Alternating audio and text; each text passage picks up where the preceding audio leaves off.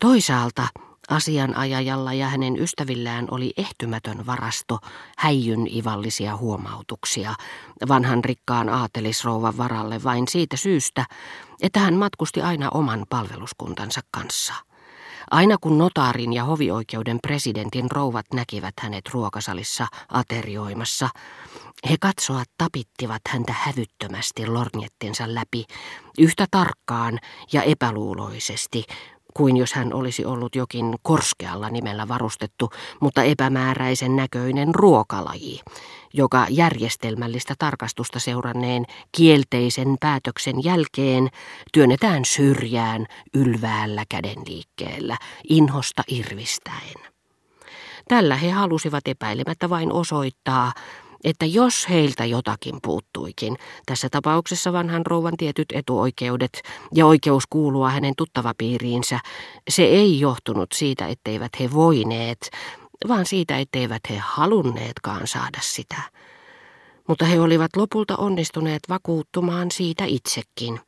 Kaikki mieliteot, outojen elintapojen herättämä uteliaisuus, halu olla mieliksi uusille tulokkaille, olivat kadonneet. Niitä vastasivat näissä naisissa teeskennelty ylenkatse ja näennäinen ilo, joilla oli se ikävä puoli, että ne saivat heidät kattamaan mieliharminsa mielihyvän nimikkeillä ja valehtelemaan itselleen kaiken aikaa. Näissä olosuhteissa he eivät voineet olla onnellisia. Mutta ei epäilystäkään, etteivätkö muutkin tämän hotellin vieraat olisi tehneet niin kuin he, joskin eri tavalla – ja uhranneet, elleivät ehkä itse rakkaudelle, niin ainakin tietyille kasvatusperiaatteille ja älyllisille tottumuksille tuntemattomaan tutustumisen aiheuttaman suloisen hämmingin. Kaiken todennäköisyyden mukaan pienoismaailmaa, johon vanha rouva eristäytyi, ei myrkyttänyt kärttyisä kauna, niin kuin ryhmää, missä notaarin ja hovioikeuden presidentin rouvat kiukusta ilkkuivat. Päinvastoin, sitä sulostutti hieno vanhahtava aromi, tosin teennäinen sekin. Sillä pohjimmiltaan, mikäli vanha rouva olisi herättänyt, säilyttänyt, uudistuen siinä samalla itsekin, uudenlaisten ihmisten salaperäisen sympatian, hän olisi todennäköisesti tuntenut tyydytystä, mikä puuttuu nautinnosta, jota tunnemme seurustellessamme vain omaan maailmaamme kuuluvien kanssa, ajatellessamme, että koska kyseinen maailma on paras mahdollinen, toisten sitä huonosti tuntevien halveksuntaa ei kannata ottaa lukuun. Ehkä hän vaistosi, että mikäli hän olisi tullut Balbekin Grand Hotelliin tuntemattomana, mustassa villaleningissään ja vanhanaikaisessa myssyssään, ne olisivat herättäneet hilpeyttä jossakin elostelijassa, joka olisi keinutuolistaan hymähtänyt, voi sentään. Tai, mikä pahinta, jossakin huomion arvoisessa herrasmiehessä, joka niin kuin hovioikeuden presidentti olisi harmahtavan poskipartansa keskellä säilyttänyt vanhaa rouvaa miellyttävät kukkeat kasvot ja henkevät silmät, ja joka moisen kummajaisen ilmestyessä olisi välittömästi alistanut sen aviollisen lornietin suurentaville linsseille.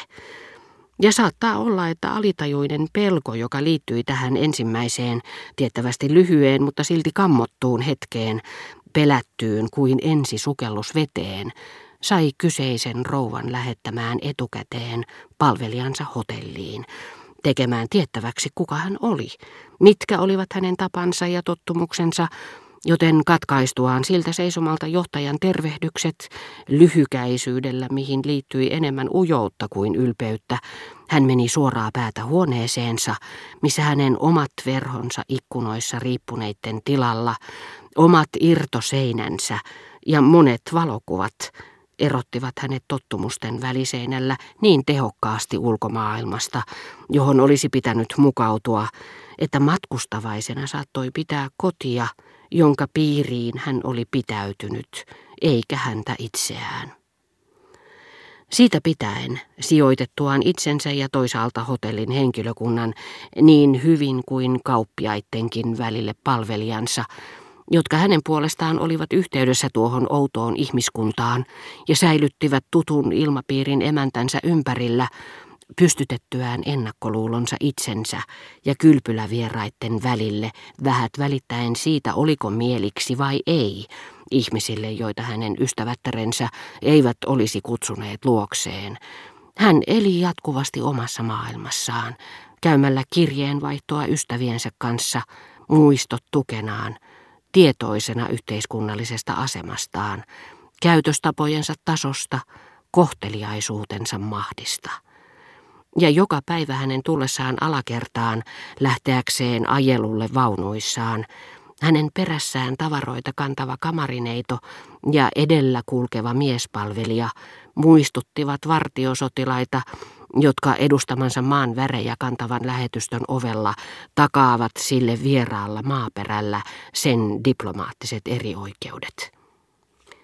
Tulopäivänämme hän lähti huoneestaan vasta myöhään iltapäivällä. Emmekä nähneet häntä ruokasalissa, minne johtaja kuljetti meidät siipiensä suojassa.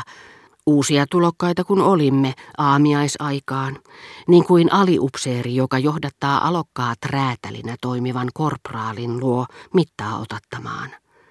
Sitä vastoin näimme siellä jonkin ajan kuluttua bretanialaista maalaisaatelia edustavan, erittäin vanhan, joskaan ei kovin tunnetun perheen päämiehen, herra de Stermarian ja hänen tyttärensä, joiden pöytä oli annettu meille siinä luulossa, että he tulisivat hotelliin vasta illalla. Balbekiin he olivat tulleet vain tavatakseen tuttavapiiriinsä kuuluvia lähiseudun linnanherroja.